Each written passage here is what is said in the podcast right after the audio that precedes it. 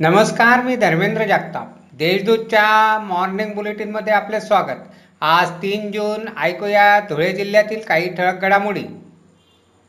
धुळे शहरासह तालुक्याला बुधवारी दुपारी अर्धा तास पावसाने झोडपून काढले. वादळी वाऱ्यासह झालेल्या पावसामुळे काही गावांचा वीजपुरवठा खंडित झाला होता. रोहिणी नक्षत्रात होणाऱ्या पावसामुळे शेतकऱ्यांच्या आशा पल्लवित झाल्या असून शेतकरी खरीप हंगामाच्या तयारीला लागला आहे.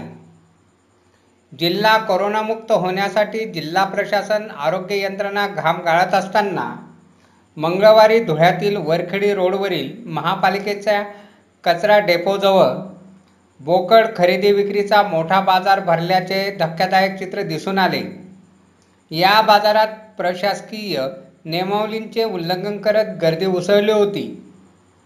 धुळे चाळीसगाव रोडवरील गरता गावानजीक कार व मोटरसायकल अपघातात तरुण ठार झाला. प्रवीण रवींद्र ऐरे हे मैताचे नाव आहे. लॉकडाऊनमुळे प्रवासी संख्या घटल्यामुळे लाल परीची चाके नुकसानीच्या अर्थचक्रात रुतली आहे. धुळे विभागाला महिनाभरात साडेपाच कोटींचा फटका बसला आहे. धुळे येथील संजय सोयातर्फे जिल्हा रुग्णालयात उभारण्यात आलेल्या ऑक्सिजन प्लांटचे बुधवारी उद्घाटन विभागीय आयुक्त रामकृष्ण गमे यांच्या हस्ते झाले. कोरोनाने आई वडील गमावले आहेत अशा बालकांना आधार देण्यासाठी बालकल्याण समिती पुढे आली असून चला तर मग निराधारांचा आधार बनू माणुसकीचे अभियान समिती राबवणार आहे.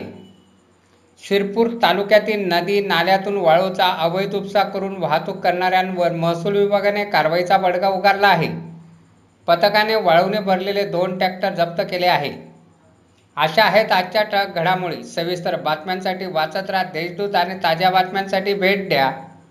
W W W dot Deshdoot dot com या संकेतस्थळाला. धन्यवाद.